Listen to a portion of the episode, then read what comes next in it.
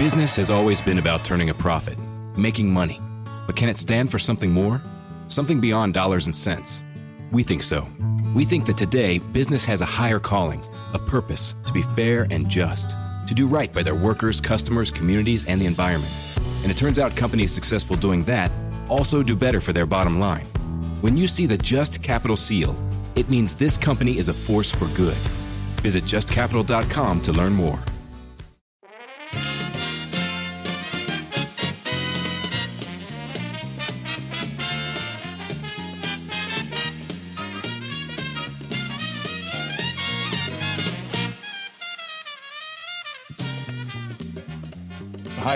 And uh, good evening, and uh, welcome to the Jim Bohannon Show from Westwood One Radio.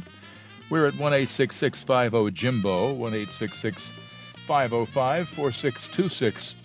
Online, find us at jimbohannonshow.com. You can follow me on Twitter at Jimbo Talks. And uh, let's start things uh, rolling tonight with a report from uh, Ed Donahue, where House Minority Leader Kevin McCarthy has unveiled the House Republican midterm agenda, and uh, we have a response from President Biden as well. And uh, we thought we would uh, start out with that as a, uh, a, topic tonight. What do you think of this uh, this uh, commitment to America? very reminiscent of the contract with America of some 28 years ago, although better and more detailed in the view of the author of the contract with America, who says that Kevin McCarthy this time has done a more uh, a more thorough job than they did back in 1994, or is it just uh, uh, lacking in specifics? Seemed pretty specific uh, to me in a number of areas, but uh, suffice it to say, it is a, a compilation, if you will, a listing of the various uh, areas of concern that many have expressed, many who call into this program have expressed. 1 50 Jimbo, 1 505 4626. And we'd like uh, your thoughts about the whole notion of uh, nationalizing something that has, in, uh, I suppose, more often than not, uh, has been local in, in some respects, although certainly the, the House of Representatives and the Senate deals with national issues and uh, national perspectives and national laws. But of course, your individual member of Congress or your senator to a lesser extent is uh, somebody who represents you in particular. And uh, people often uh, express their desire for representation in public office based on, uh, well, whether they like somebody or not. They don't really know them in almost every case but uh, whether they feel that they like them. 1 50 Jimbo, 1 505 4626 is our number. I think it's a good idea. Uh, again, uh, if you are running for Congress, you are running to cover national issues, and the issues certainly that have been expressed in this commitment to America. The uh, um, issues are uh, the common issues that, that we all have been facing uh, inflation, uh, problems affecting the southern border. And if you uh, look around, it wouldn't take uh, many of us uh, too long to find the local impact of the porous southern border. Maybe a fentanyl death or something of that nature, but the impact is beginning to be felt all across the country. And certainly crime in the streets has uh, become an issue uh, coast to coast in this country.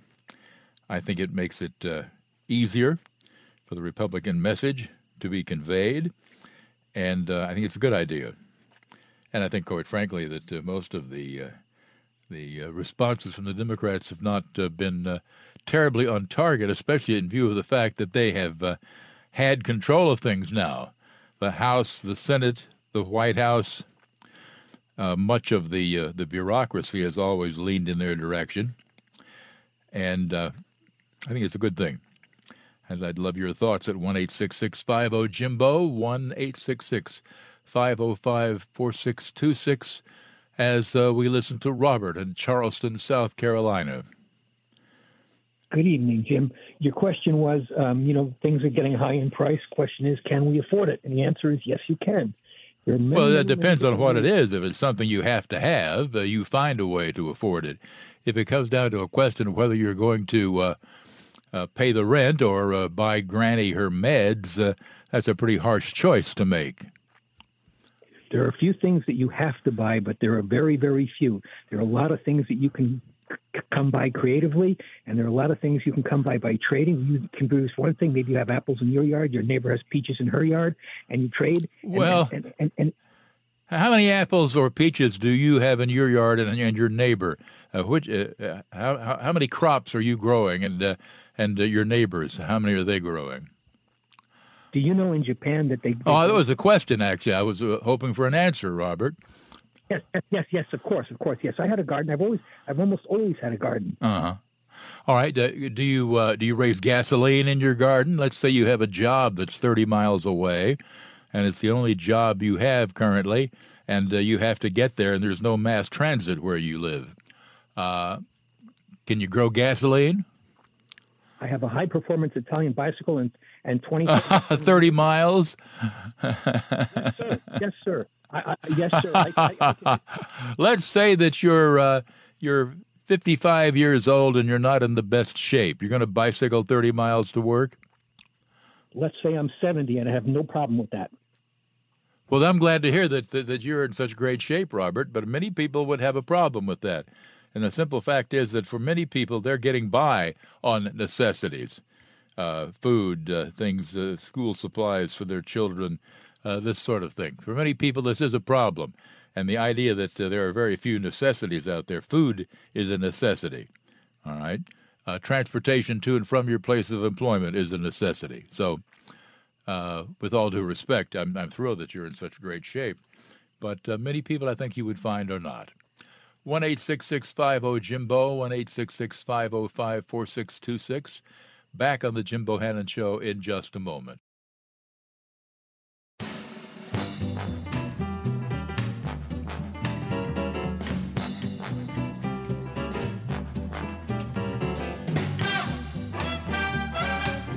Welcome back to the Jim Bohannon Show at 1 866 Jimbo, 1 505 4626. If we talk about this commitment to America, which uh, strikes me as uh, a fine idea, I'm glad that the uh, Republicans are doing this.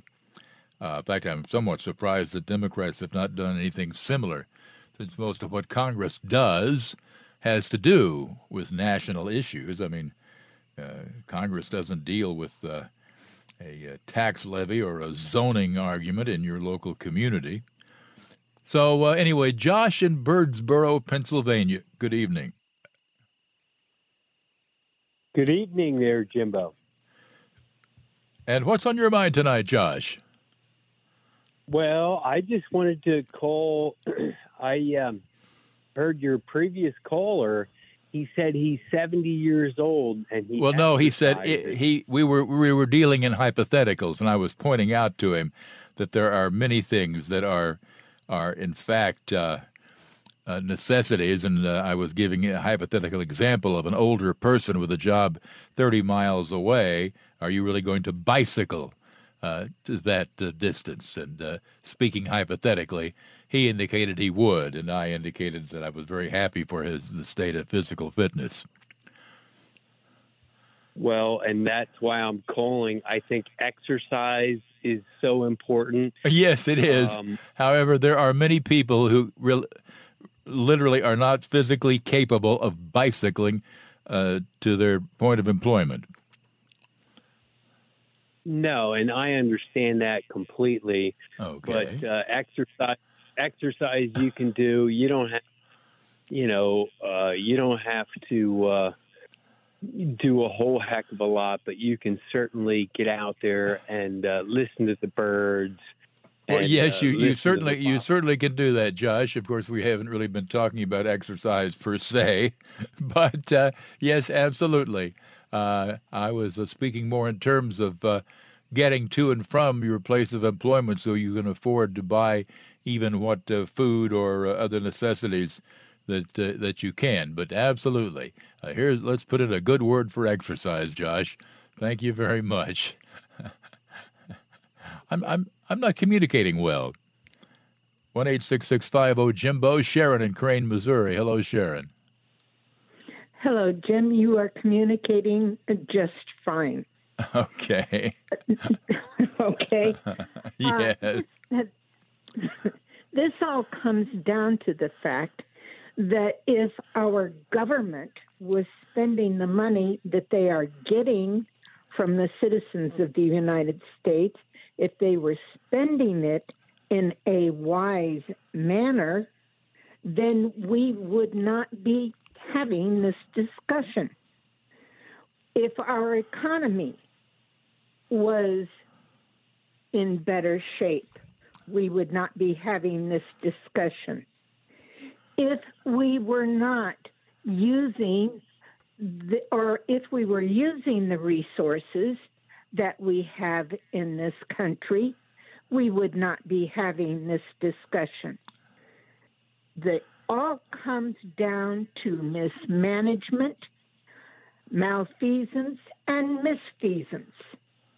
And if people don't know what that what those words are, the dictionary will tell them. This is criminal what is being done to this country on a grand scale. It is infecting everything in our country from our military on down to our schools. We will lose this country if we do not get our heads out of the proverbial dark place, start using some common sense, and get ourselves back on track.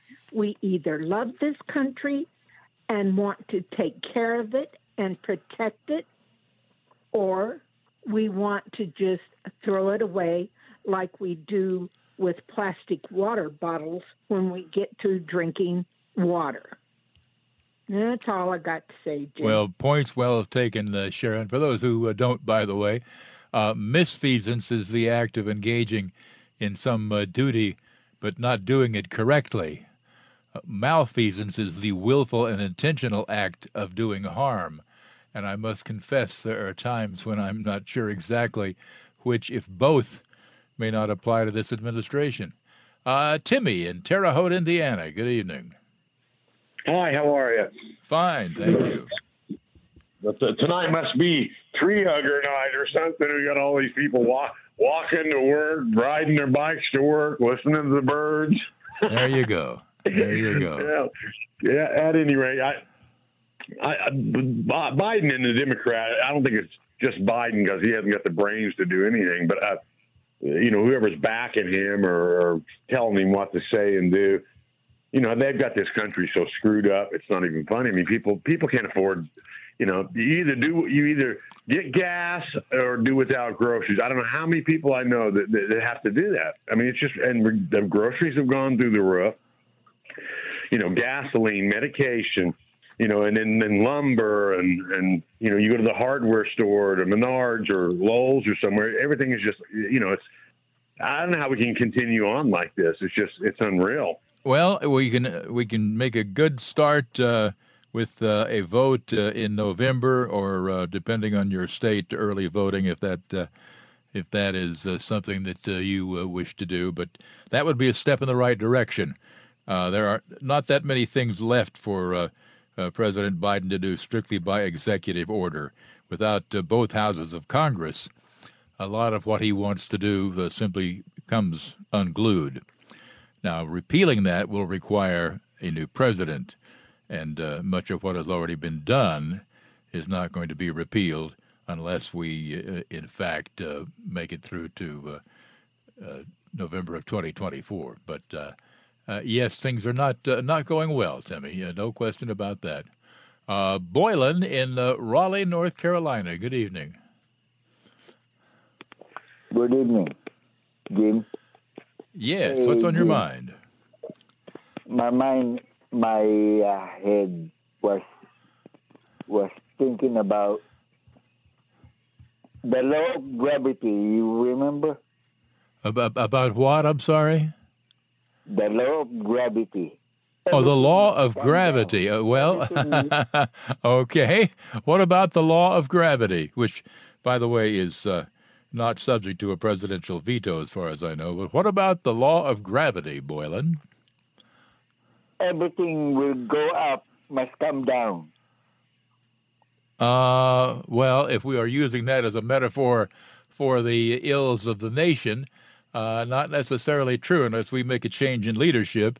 No, what goes up could keep on going up.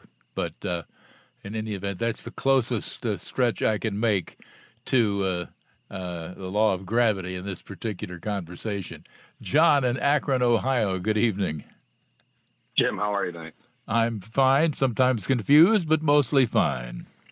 well, we're all confused right now. So. I suppose. Um, I, I, would like to ask your opinion about something. Now, I know that not every seat in, the, in our Congress has a uh, bad person in it per se. Um, no, absolutely not. That, yeah. Okay. But, but do you agree with this? The only way to do the only way to eradicate this is just to scratch everything and start fresh.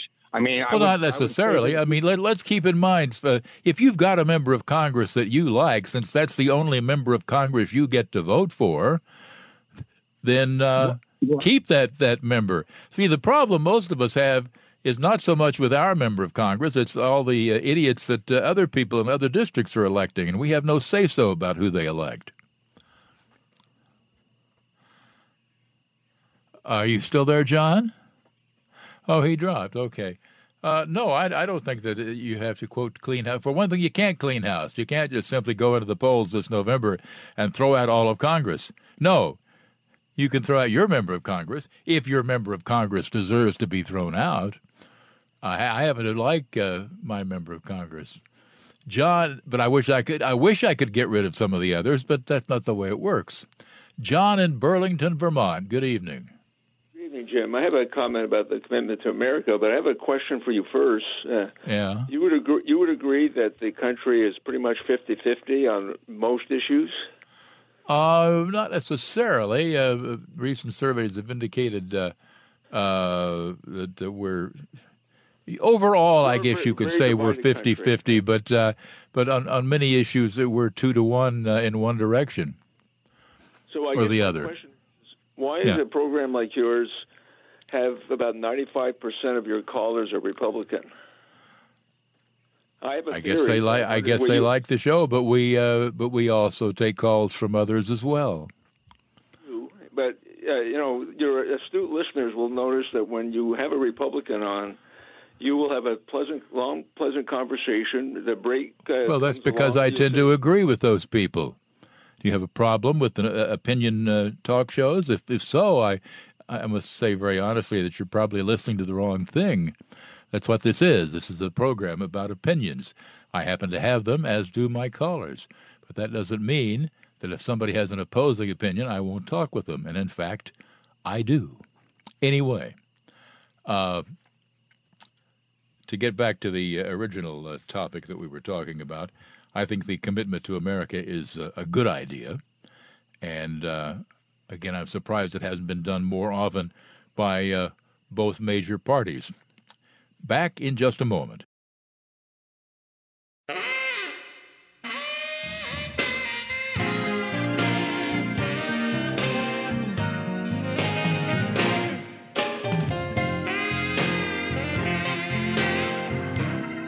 Welcome back to the Jim Bohannon Show at 1 Jimbo, 1 505 4626. And uh, the Dow Jones Industrial Average hit its uh, 2022 low this past day as uh, financial markets sold off on fears of recession. Correspondent Mike Grazia has the numbers. One eight six six five zero Jimbo one eight six six five zero five four six two six, and uh, there are lots of ways in which uh, the pinch is being felt. Stock market investors are feeling the pinch. I'm curious as to how uh, you in your life are feeling the pinch. Have you had to make some harsh economic choices? One eight six six five zero Jimbo. One eight six six five zero five four six two six. And of course, we'll also entertain thoughts about this uh, commitment to America that uh, Republican leaders are putting forward for the uh, House Republican midterm agenda. Uh, Matt calls in from Eastern North Carolina. Good evening. Hello, Jim. Nice to talk to you again. Yes, indeed. Um, your first caller was very entertaining to me about riding 30 miles to work Yes. on a bicycle. Yes, it It was was. It, uh, yes, But- it, it but certainly here's- was. Uh, I guess that, that his point was uh, that. Well, actually, I take that back. I'm not sure what his point was, but anyway, continue. Okay, here's a good one, Jim. Here's a good one. We all know Biden, the Biden administration is destroying this country, and I, I agree with the Republican report for America, whatever you call it. That would be good. If everybody Are we losing that call? Hello? I guess we did. Matt, I'm not sure what the problem was. Uh, if you were on a cell phone or moving around the room or something, uh, you want to try that again? Uh, yes, I would agree with you that uh, many policies of the Biden administration have, in fact, uh, been uh, harmful to the country. Are you still there, or did we lose you entirely? Can you hear me now, Jim? Yes, that's much better, Matt. Please continue. Uh, uh, I'm sorry, it's a phone company. Anyway, the problem with the Biden administration is that, as I heard you say earlier, they want to destroy this country. I don't know why Biden would do that with the, com- the country that made him a multi-millionaire. Well, I don't know that that, that Joe is a multi-millionaire, but uh, uh, you do have to wonder uh, why he would pursue policies that are, are so harmful to so many of his uh, constituents nationwide. I mean, that that part does uh, confuse me. Why anybody would be happy with the notion of crime in the streets? Why anybody uh, would be happy with uh, rampant inflation? Well, I can understand the, the motivation behind the rampant inflation. Uh, the uh, Democratic Party views regarding uh, the economy are essentially that uh, spend, spend, spend, and spend some more are the way to progress and prosperity. And if we run across a little inflation along the way, well, that's a small price to pay. So that's part of that explanation. In terms of the southern border, there are those who do have the agenda of wanting all kinds of people here, legally or not. And uh, again, if it uh, violates the law, well, that too is a small price to pay. Uh, but the, the, a lot of the motivations here have to do with the agenda, the political agenda of the uh, of the Democratic Party, uh, Matt. And uh, well, for example, nobody in the Democratic Party wants your kid to die from a fentanyl overdose. But if that's the cost of uh, bringing in people into this country in uh, massive numbers, well, that's a small price to pay. Your kid will just have to die. Now, that that's my view. Anyway, are you still there, Matt? Yes, sir. Okay, I mean, again, they they they they prioritize. They find certain things more important than others, and getting many people into this country who uh, legally or otherwise can wind up voting are worth it to them. And a few dead Americans because of a drug overdose or getting killed by gangs or what have you, again, that's that's worth it to them. Well, you know, you're the greatest. You you are the greatest host on radio. Well, I wouldn't uh, certainly go that far, but we uh, we do manage to keep uh, three hours a night uh, reasonably well occupied, I suppose. And I thank you, sir, for your listenership and your call. Steve in Atlanta. Good evening. Mr. Bohannon, how are you? I'm fine, thank you. I respect you and I love you. Thank you. Um, you got it. Um, I, I so uh, that that caller before the break, he said that that you're really nice with conservative uh, callers or guests, Yeah. and you you you express yourself, I guess, to his dislike. Um, when when uh, when when you have a, a a leftist on with with opinions that you don't necessarily agree with. I let I them get know it's an opinion program. I mean, you know, I'm not going to just simply sit here. Uh, okay, the socialization of America. Okay, the uh, teaching of uh, nonsense to our kids sounds good to me. No, I'm not going to say that. you know what I love about your show is that you actually have a lot of leftists on your show. You know, like Yeah. you, you have a lot of leftists on your show, and a lot of Yeah. other, you know. Uh, so why would he complain about that? I mean, if he listened to other shows, he would know that you. Have Yeah, that that was one thing that I meant to get to actually, but the break I guess kind of intervened, and that is, has he never heard talk radio before? I mean, compared with most programs on on talk radio, uh, left or right, uh, we're we're wide open to, to whom we speak with. I mean, most shows just don't even bother with with other viewpoints. So I mean, yeah, I, I confess I'm not quite. Uh, sure if, if he had just uh, happened upon talk radio for the first time in his life and didn't quite understand how it works. I really don't know. And so, so the uh, phrase you were looking for is actually collateral damage. The Democrats think Yeah. that you know it's called collateral damage. That would have been a better way to explain it to that person. Uh, the thing that gets me upset about you, and it pisses me off so many times that you that um, I love you. Okay, get don't get me wrong. I I've, I've you. got it. I I've got it. I'm expecting the Valentine. Okay, go ahead, Steve. What is it that you don't like about me? me off about you is is that uh, you, you you know you're you're in your older age and and and you know me and Joe Biden sitting in the home. Okay, what what what is it about me that you don't care for? that a lot of the other podcasts and other radio shows actually do. They have a team behind them that does and, and keeps them abreast of all the, and they're really on it, you know. They have teams, you know, and they, they really want to break with breaking stories and do research and, and investigative journalism and stuff like that and bring stuff Well, out. we're a low um, budget program, Steve. What can I tell you? Yeah, and that's all cool. That's all good. But you could you but you could spend a little time during the day just to search, you know, the internet and maybe listen to other podcasts. Well, actually, you know something, Steve? I actually do that. I really actually do. But we'll try to do better just for you. Todd in Climax Springs, Missouri. Good evening. Jimbo, God love you, brother. It's always good Thank to hear you. your voice. Thank you for your Yeah. service. Yeah. I'm uh, I'm glad I'm glad to hear that. Uh, thank you very much, Todd. What's on your mind? Uh, balkanization. Jim, I'm calling. You know, I understand the game, the talk radio show game, and so I'm just going to ask you about what do you think about balkanizing these uh, formerly great United States?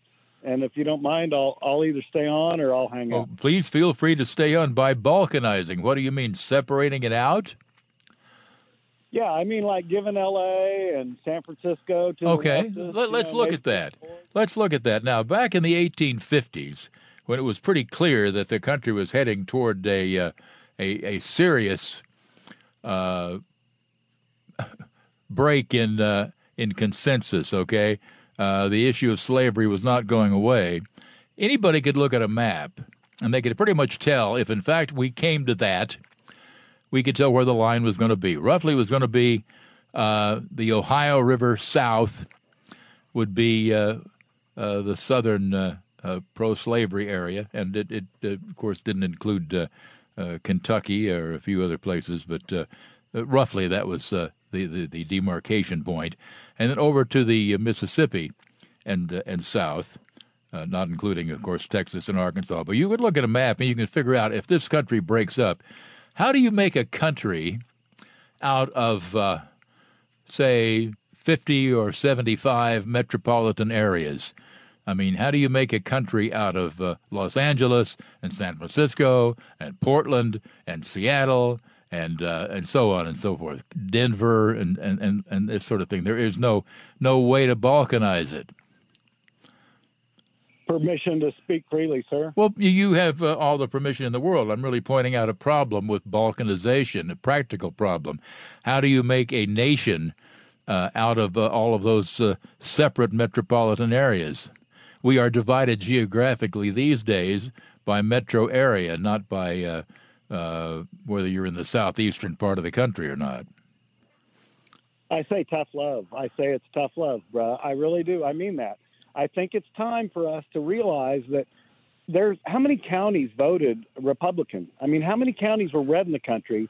And well, how- uh, an awful lot, but of course they tend to be very small counties. So I mean, you know, in terms of population, so completely agreed. That's thank goodness for the uh, electoral college. My, Well- my point is this, Jim. I, I think largely we don't want to fight. I think mostly we don't want to fight, and I think guys like you on the radio know that. You, you, you, you're, you're binders, you're bringers togethers, you're, you're, you're. Well, I mean, I think that th- this country only exists if it, in fact, uh, is together. Quite honestly, I don't see any any way by which it can be uh, split up. We're overdue for a break. We'll take that break and be back in just a moment.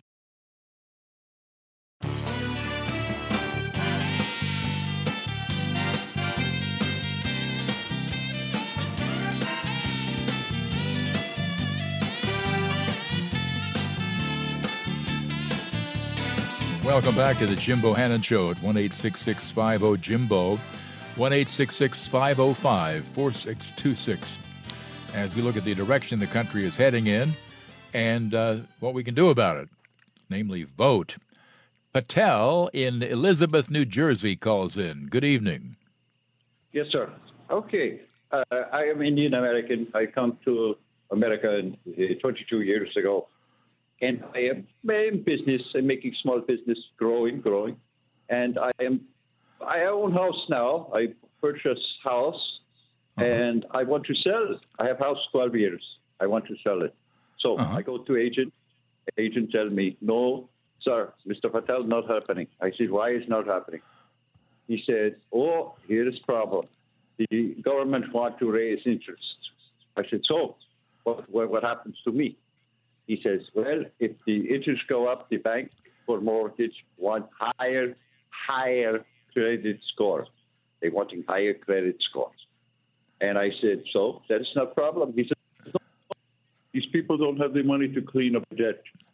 This is why this is the problem. They cannot afford to get mortgage. The bank says no, and and clean my debt. So I So there's there's nobody out there who can afford to buy your house. Is that uh, what your agent told you? Well, he said to me, look, right now, to find people with maybe almost half million dollar, it's three family, beautiful home. He says, not happening. People not spending so quick. Now they are afraid for their life. This this country is, is very disappointing. Very, I, I'm shocked. It, I've not seen anything like this. Uh, horrible, horrible.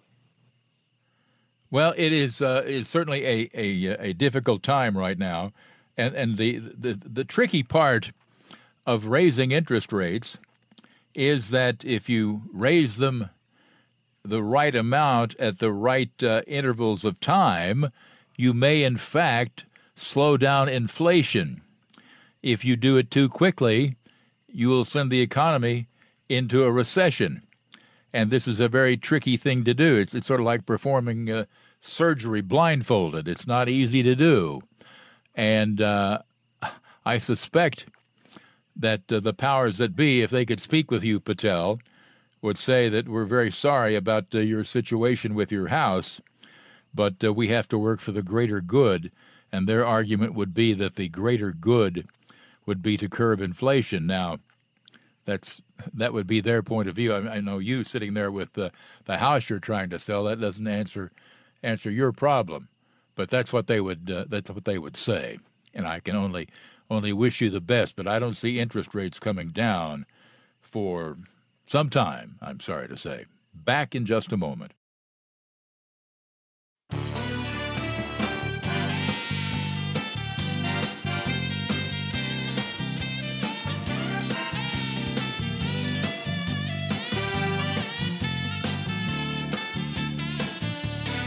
Welcome back to the Jim Bohannon Show at 1 50 Jimbo. 1 505 4626. We're looking at uh, some of the problems that we're facing in this country right now and various approaches to try to make things better. Brad in Bowling Green, Kentucky. Good evening. Hey, Jimbo. I was just wondering that uh, could it be that the mayors and the people that run the the the, the cities are really letting the cities go in the democratic cities so that the people will flee and go to to red states and turn them blue.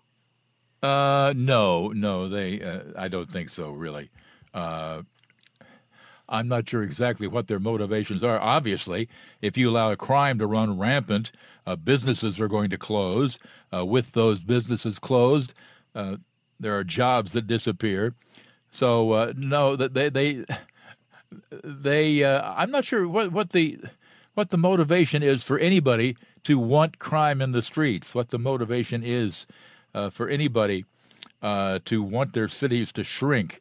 I must confess the motivations of the people who run our our big cities, and in particular the voters.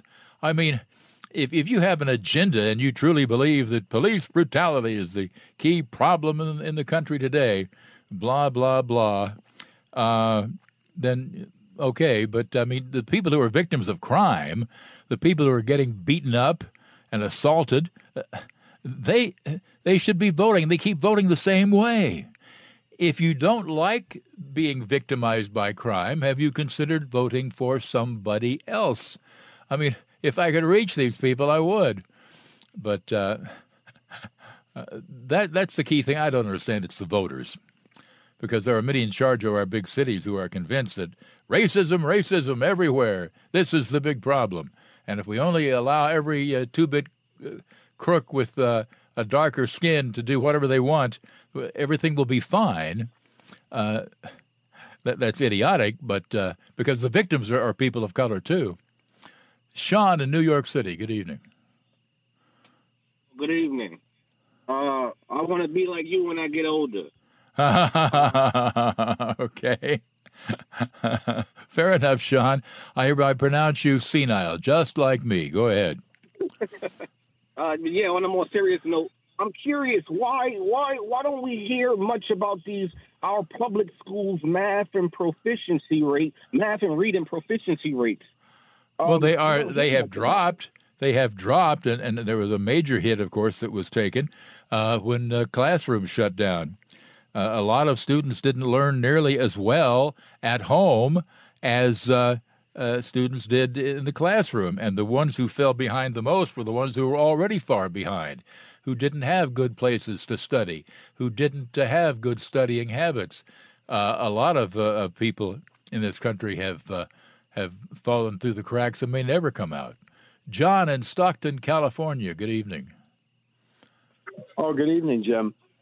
I wonder if uh, anything can be done to evaluate the Electoral College of 2020, because I was looking at the uh, the electoral votes, and it seemed to me that Arizona, Wisconsin, and Georgia definitely went to Trump, and that would have put the uh, race into a 269 to 269 tie because they gave one vote to Biden in Nebraska for some reason due to That's because Nebraska and Maine allow a state's electoral votes to be split.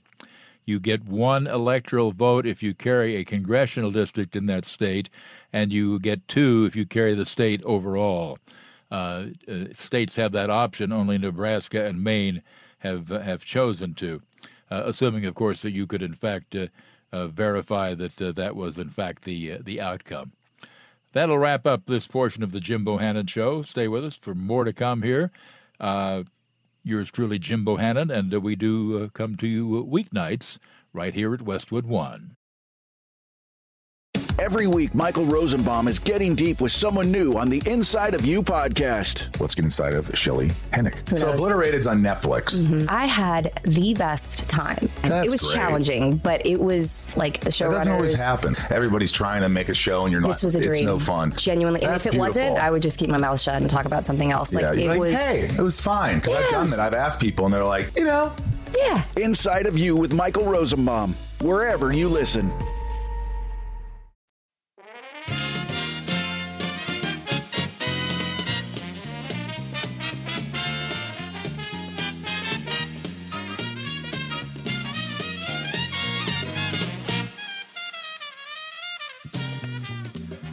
Hi there, and good evening, and welcome to the Jim Bohannon Show from Westwood One Radio. We're at 1 50 Jimbo, 1 505 4626. Online, find us at jimbohannonshow.com. You can follow me on Twitter at Jimbo Talks. In this portion of the program, we are talking with David Shum, who has uh, written the book Red Roulette, published by Scribner and subtitled An Insider's Story of Wealth, Power, Corruption, and Vengeance in Today's China. Uh, before we get into your personal story, which is really key to uh, understanding, I suppose, a lot of this uh, wealth, power, corruption, and vengeance. Is that any way to uh, to to run uh, a an authoritarian state? It seems to me like somebody in Beijing is is missing a few cues here. This kind of thing can't possibly be beneficial to running such an authoritarian state. Yeah, hi. Uh, hi. It's uh, my name is Ash Desmond, not David. I, am sorry. Yes, uh, yes, absolutely. Yes, Desmond. Yes. Go right ahead. Yeah. Well, uh, yeah. One of the when when I was uh, deciding the, the title of the book and uh, the subtitles, and I was discussing with the publisher, it's a it is rather provocative to Beijing to write something like that on a subtitle. Uh, yeah. I take it you're still there, are you, Desmond? Yeah, I am. I am. All right. You don't happen to know what that uh, little beeping noise? Well, it seems to have disappeared. So please continue. You were talking with your publisher about the uh, about uh, the book. Go ahead. Yeah, I was saying that that that's a subtitle that uh, Beijing must uh, would not like it. Well, no, I, I dare say they, they wouldn't. But but yeah, at this stage in your life, I mean, they already didn't like you, right? Yeah. Well, yes. Well, they particularly didn't like my uh, my my my ex-wife. Yeah. All right. Uh, but but again, uh, I mean, a uh, a, a well run authoritarian state may have uh, room for some, uh, uh, well, certainly power centered in the uh, the Communist Party, a little bit of corruption, and vengeance. I don't know. Vengeance that that needs to be carefully controlled. I would think. Again, we think of China as as I suppose a reasonably well run authoritarian state, if you don't mind the absence of things like personal freedom. But uh, again, your, your subtitle would indicate almost uh, a state that's out of control. Is that is that what the modern China is? Uh, a, dictate, a dictatorship always uh, incites a lot of uh, backstabbing because you always uh, trying, the only person relevant is the one on top of you, uh, the one above you. And then you, so there's a lot of backstabbing among uh, the ones who want to try to uh, play favor to the one above. So vengeance is a consistent theme, theme among um, it's in the society and the system. Yeah.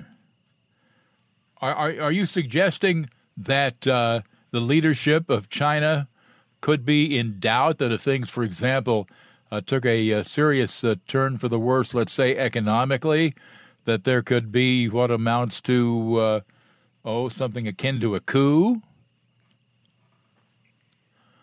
Um, that dictatorship, it's you know, it's always uh, that's always uh, a possibility. Yeah. I mean, the China's, uh, you know, we have this quote unquote reform opening starting in 70, 1978, which happened right after having a coup. It was a coup of Deng Xiaoping arresting uh, uh, the wife of Mao Zedong, and uh, which started this reform opening process of you know 45 years ago. Yeah. So, uh, uh, grant you, uh, there is no smooth method of uh, transition of power in uh, a nation like China. That's true. Whoever uh, grabs the most guns, I guess, the fastest is going to be the ones who, who are in power. All right, let's go back to, to your beginnings. You grew up impoverished in China, and you vowed that your life would be different. What did you set about doing to try and make that difference?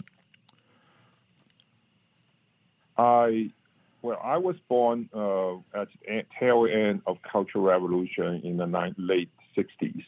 when the whole And- society had virtually been ripped apart. Exactly, exactly. Um, the whole society, everybody is poor.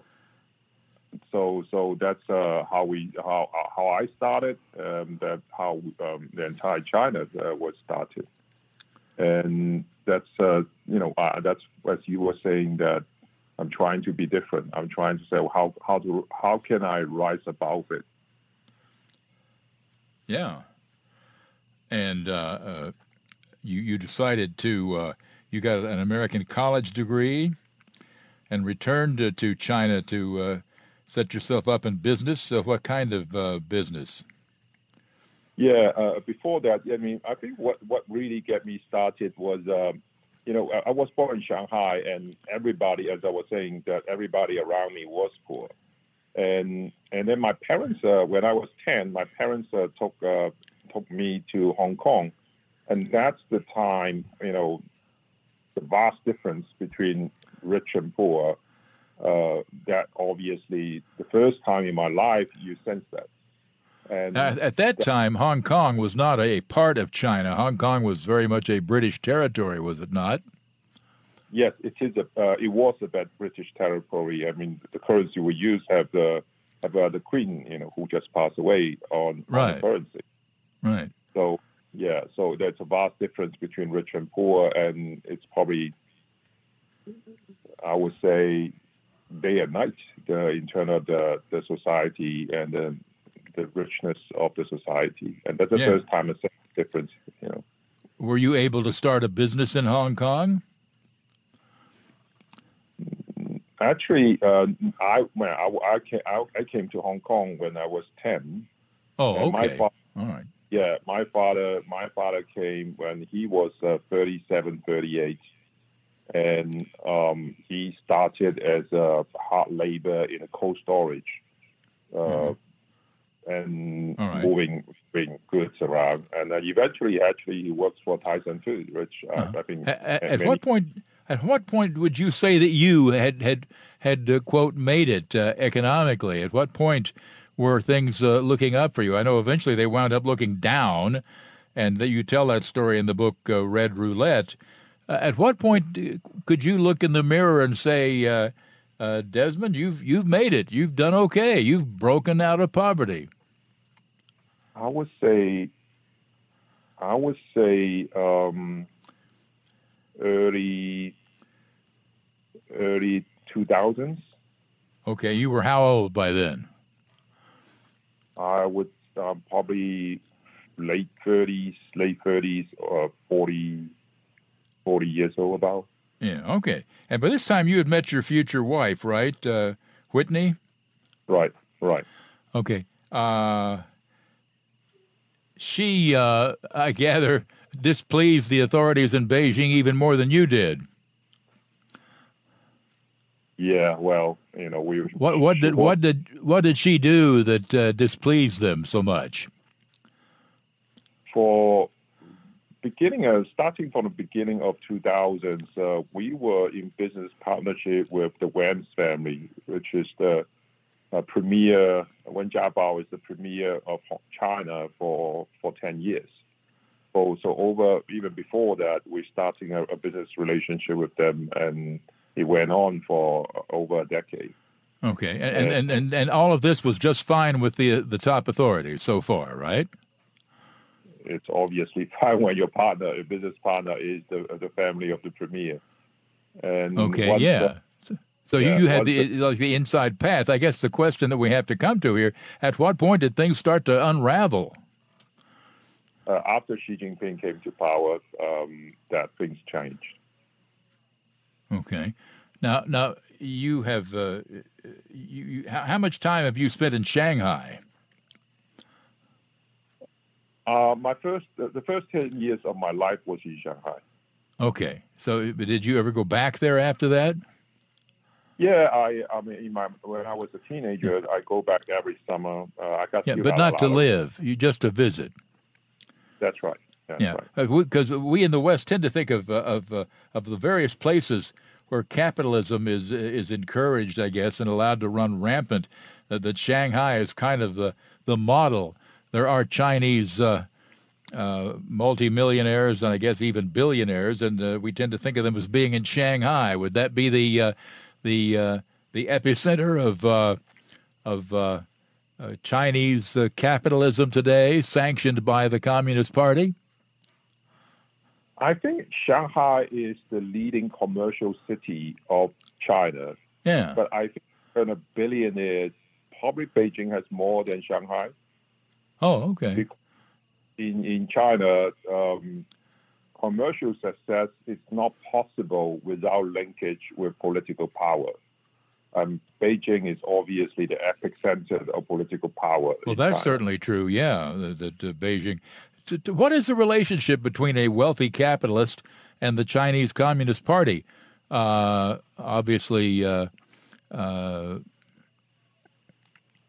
some permission is granted, I guess. Uh, what does it take to get the permission of the Chinese Communist Party to make a bundle of money? In China, every business person, I and I mean every business person, from um, a newsstand, a corner shop on the street, to a person who running one of the biggest, uh, you know, whether it's a real estate or internet company to make it a billionaire, you need sponsor for, or sponsorship of political power.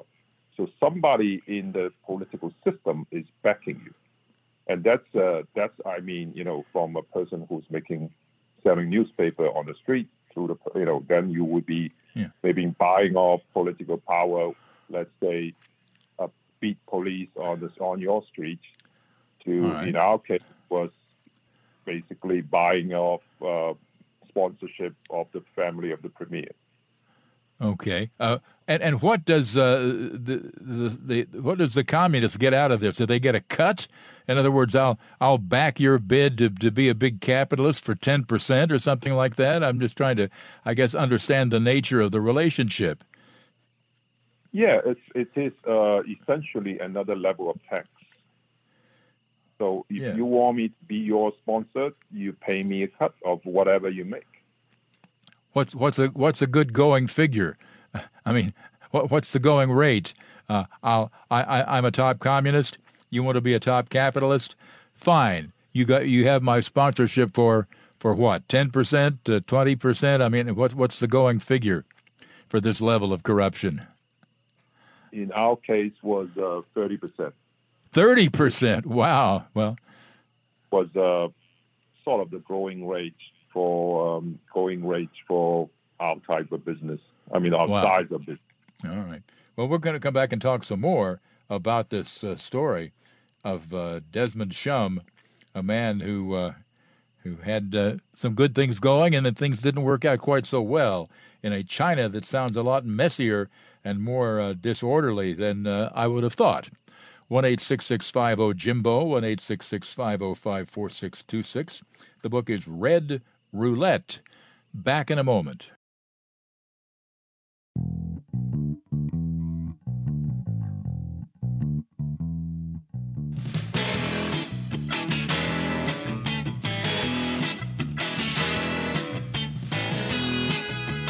Welcome back to the Jim Bohannon Show, 1 50 Jimbo, 1 505 4626 with Desmond Shum, the author of Red Roulette, published by Scribner's.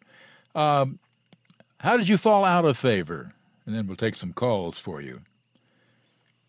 I think uh, what happened with Xi Jinping was uh, when he came to power. Well, already the first thing is his transition of power. So uh, the last administration went, and then the new administration of Xi Jinping came in. And Xi Jinping is, uh, in in my view, was because she she disappeared for four years, and but she never been charged, and then there was never any explanation from the political power why she was uh, disappeared by the state for four years. So I assume it was uh, Xi Jinping taking hostage against possible political rivals. Wow, this is uh, this this re- reads like the leadership of a gang, a, a mob. Unbelievable. Uh, Doc in Wilmington, Delaware, calls in to talk with Desmond Shum, the author of Red Roulette.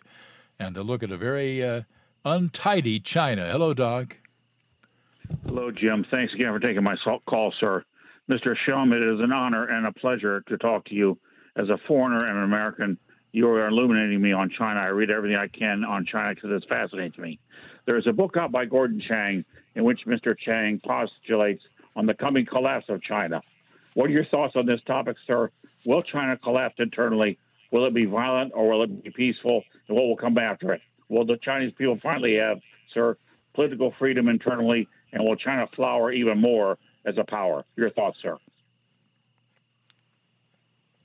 I wouldn't. I actually, I wouldn't think China would uh, collapse. The Communist Party is not going to collapse. I would think it will be decay.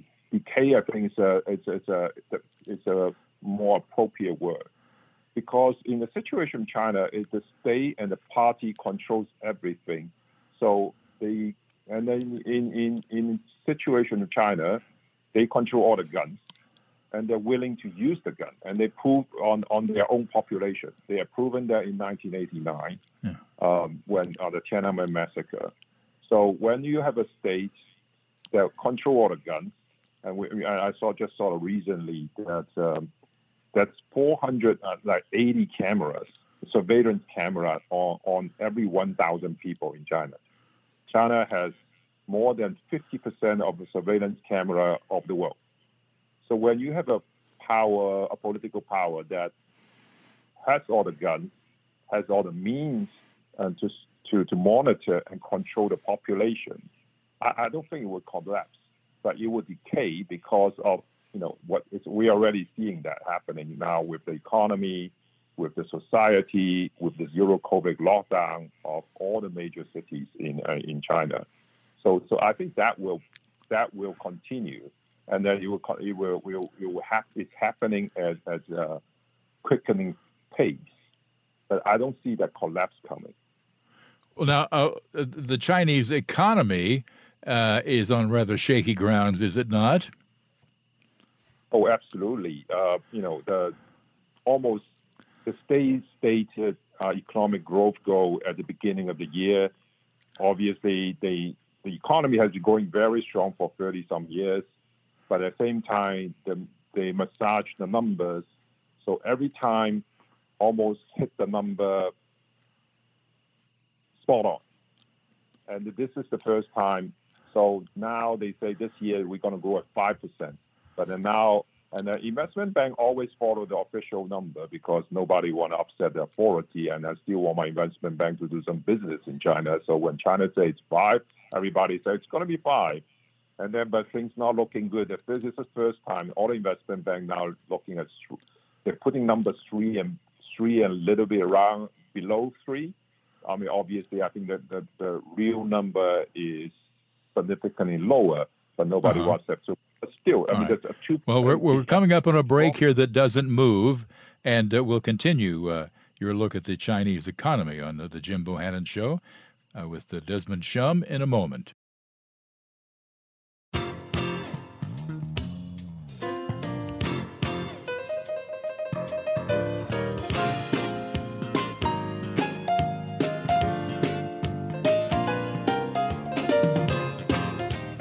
Welcome back to the Jim Bohannon Show. Desmond Shum, our guest, has written the book Red Roulette.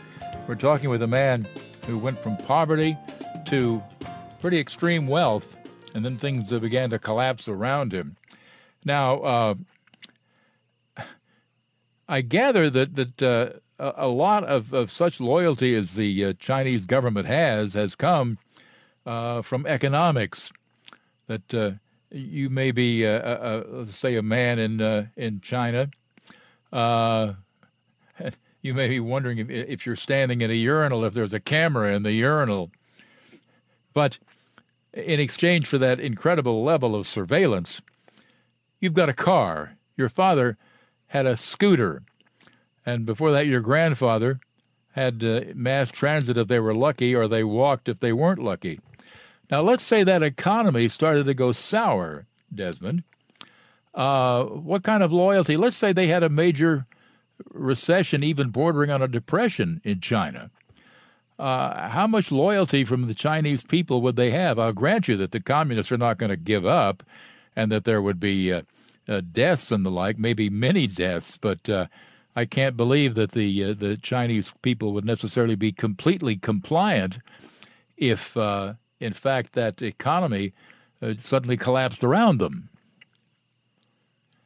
Uh, yes, uh, the loyalty essentially the, the Communist Party buying off the, the population's loyalty with a de- delivery of economic growth. Rich is now in trouble. So one of the, the study right now is the study of run. It's basically how to get out of the country. That's a, one of the most talked about topic now on the internet in China. All right, now uh, one eight six six five zero Jimbo, our number by the way. One eight six six five zero five four six two six, and Desmond Shum is the author of the book Red Roulette. Uh, why do you call your book Red Roulette? Does that have special significance? It's uh, actually uh, it's like playing the Russian roulette. You know, Uh-huh. that's essentially the the situation um, we I was in. Uh, at one moment we were riding high, and the next one you got shot, you got a bullet in the head. Now, you your uh, your wife at the time, uh, Whitney Duan, uh, she was very ambitious also, and uh, working with her, you uh, became part of the Chinese billionaire class, uh, developing the massive air cargo facility at Beijing International Airport. They uh, you then created uh, one of Beijing's premier hotels. You traveled in private jets. Uh, you funded uh, multi million dollar buildings and endowments. You had expensive homes and vehicles and so on. Yeah, the world by the tail. What happened?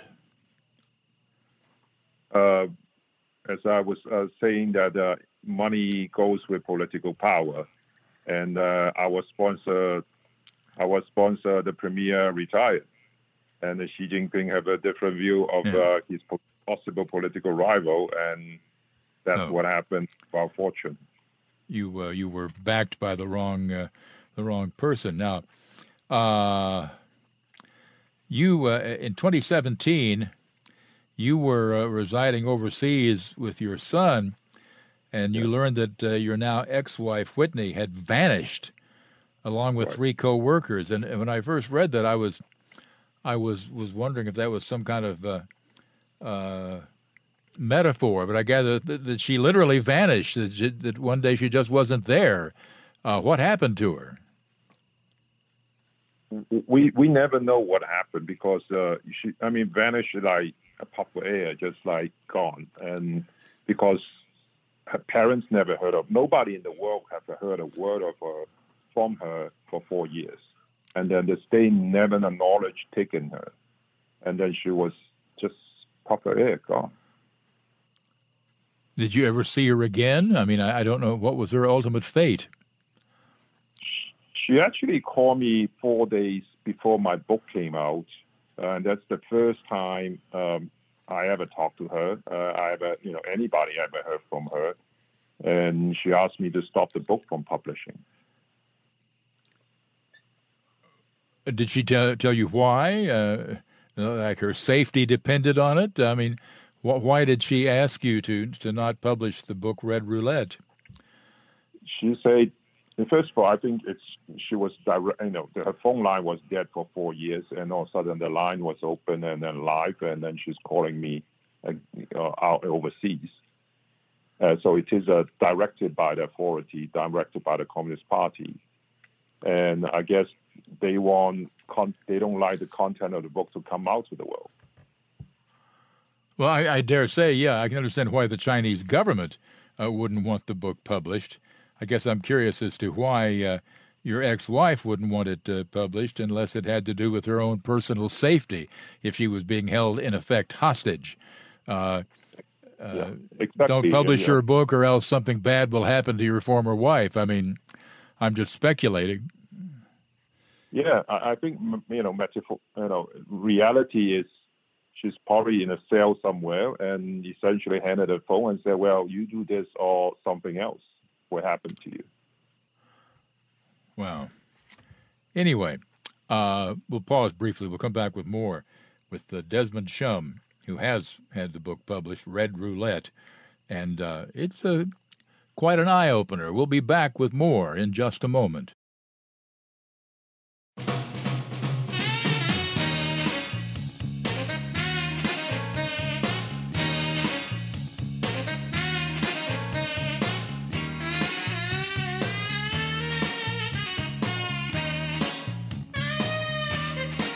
Welcome back to the Jim Bohannon Show at 1 Jimbo, 1 505 4626.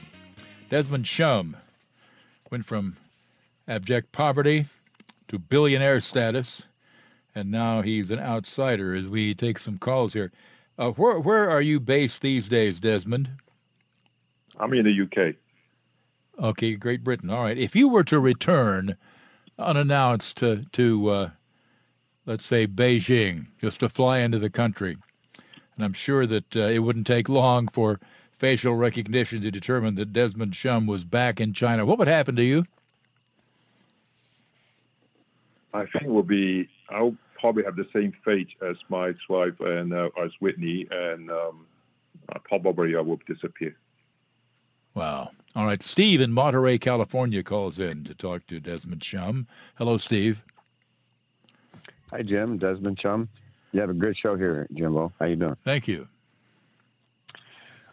You know, there's a book that I plan to write called Apathy is the Enemy someday, and I want to focus my call on that because we've got Russian citizens now fleeing their country and their despotic leader, their madman, and they're all wondering what they did wrong to be put in this position. Well, they tolerated a brainwashed culture. They looked the other way. They stuck their heads in the sand and they uh, sidestepped their responsibilities to live free. And well, so I mean, like, like when you say they sidestep their responsibilities, uh, exactly what mechanism should they have used? I mean, they uh, it, uh, under Putin, uh, it hasn't exactly been uh, uh, easy to quote shoulder some responsibility for freedom. I mean, if you don't have free elections and you don't have a lot of uh, of the uh, the freedoms necessary to make your views known, what were they supposed to do? Well, if it ever, you know, if, if the politics ever gets corrupt enough, people can all stop working and start to farm their own food and put the government out of business that way, for example. But in America, we have the similar problem. I want to point out, not just China, the same scenario. You know, Putin is a terrible man. Everyone wants to kill him. His his his goal is to create as much fear and horror and evil in the world as he can, and yet he gets away with it and we wonder well, because he has all the, he has all the power, he has all the guns. I mean, uh, yeah, he gets away with it. Uh, a lot of a lot of bad people get away with stuff like that because they have the power, and there's no peaceful means to change power. Well, the reason he has the power is apathy.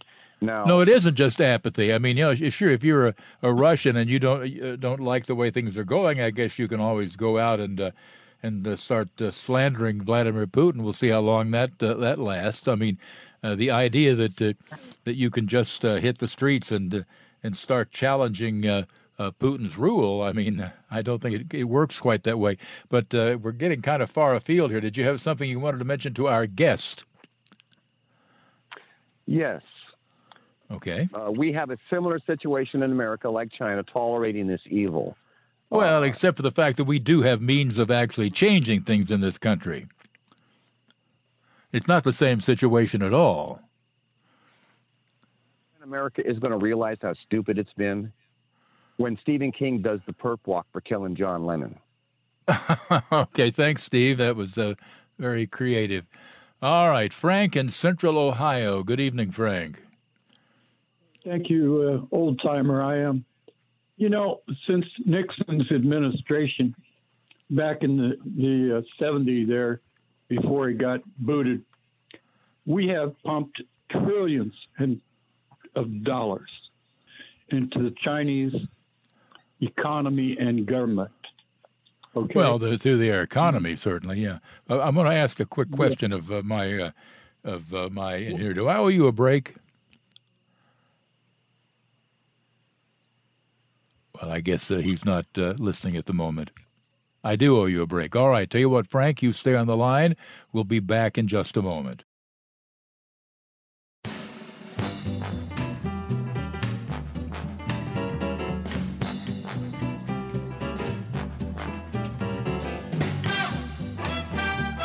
Welcome back to the Jim Bohannon Show. Our guest, Desmond Shum, is the author of Red Roulette.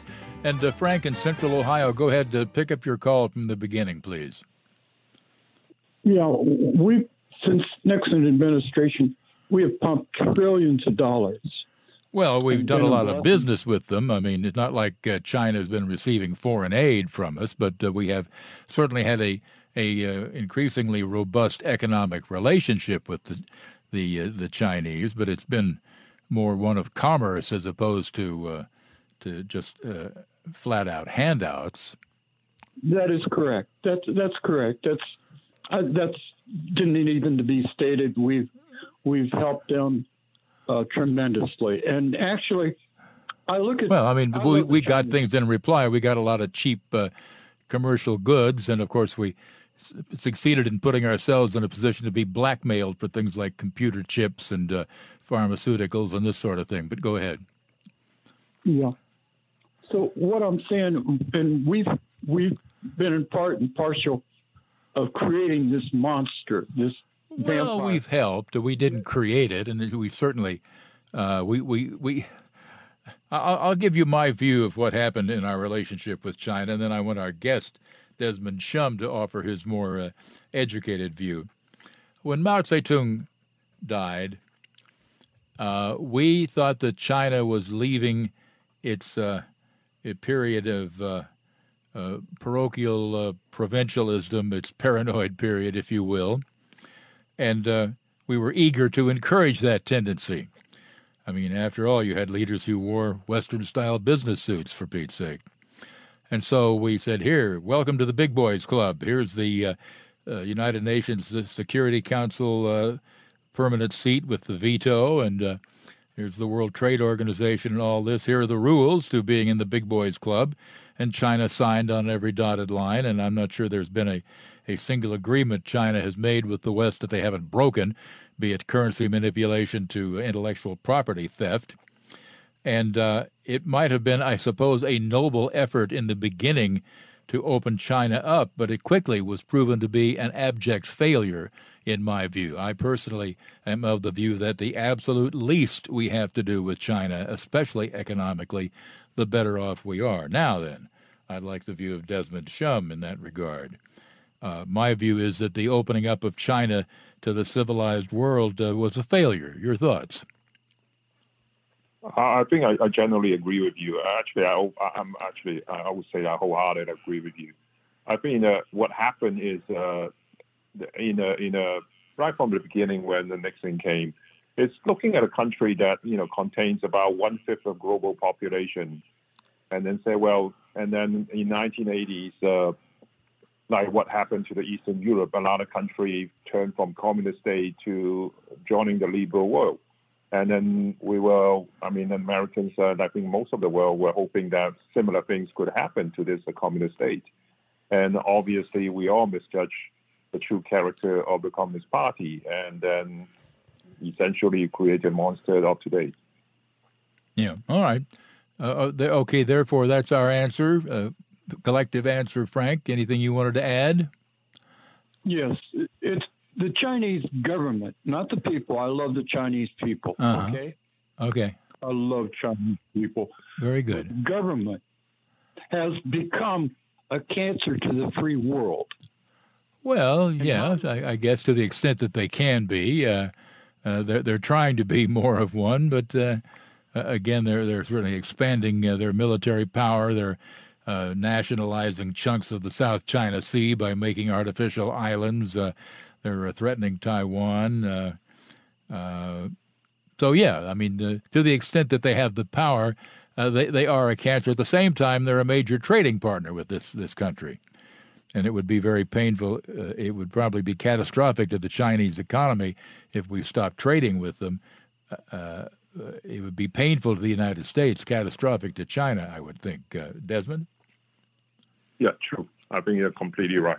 I mean, that's why in in step by process, step by step process occurred in the last administration and this current administration, uh, having this um, strategy of decoupling, especially in certain strategic uh, sectors and business and industries.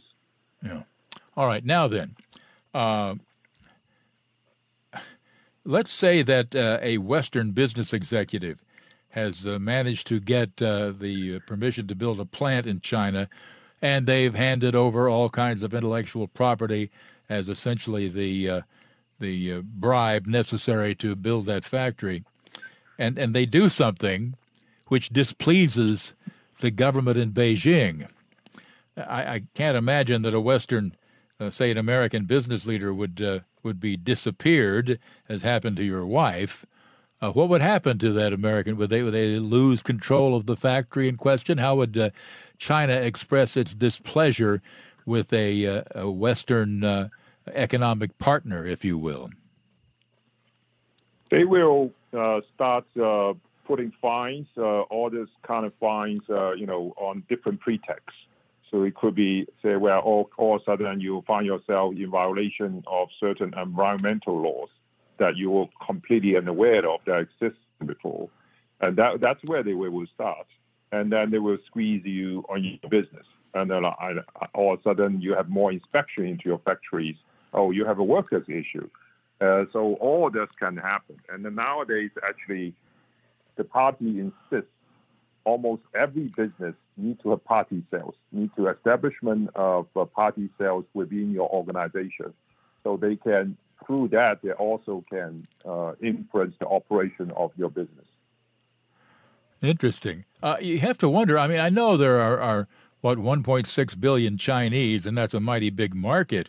But I mean, to put up with all the guff that the, the Chinese government puts out, it makes me wonder is it really worth it that much to have access to the Chinese market? I mean, it seems like like Western business leaders just uh, throw themselves prostrate on the ground and just uh, uh, just uh, virtually uh, beg for an opportunity to, to sell things to the Chinese. I mean, I don't I don't get it. I would would think there are other markets in other parts of the world where you don't have to put up with that much guff. Well, China has gone basically come from nothing 40 years ago. Today, it's about 16% of global GDP. Uh, U.S. is about uh, just a bit, uh, bit over 20. So it is a huge market, second largest market uh, by in many sectors. It's the largest market. So, but but what globalization has done is benefit uh, you know certain business owner and elites of the society disproportionately and I would say the, the general mass, especially the mid-level workers of America, has uh, suffered for that. So the well, jobs I would say so too. Yeah, I mean we've we've uh, uh, lost a lot of jobs to the Chinese, have we not? Yeah, you you probably lost a millions of manufacturing jobs to the Chinese. Uh, of our own choice. That's that's the part that uh, is is amazing to me. All right. Uh, suffice it to say, this is a most uh, eye opening book. And uh, as I say, the, the China that uh, exists, that Desmond Deschamps knows well, is a lot more untidy and disorderly than I would have thought. Red Roulette is the name of this book, published by Scribner's and subtitled An Insider's Story of Wealth, Power, Corruption, and Vengeance in Today's China. All right, stay with us. Uh, more to come. Uh, we, of course, come to you weeknights, uh, Monday through Friday evening. I'm Jim Bohannon, and uh, we do, of course, uh, come to you courtesy of Westwood One. Are you ready for hard hitting observations? She is the least credible person I may have ever seen on camera. The Ben Shapiro Show brings you all the news you need to know in America today. Guys, not everything is 4D chess. Why can't we just laugh? Ben breaks down the culture and never gives an inch. We all know I'm the number one rapper in the world thanks to Facts by Tom MacDonald. The Ben Shapiro Show on YouTube or wherever you listen.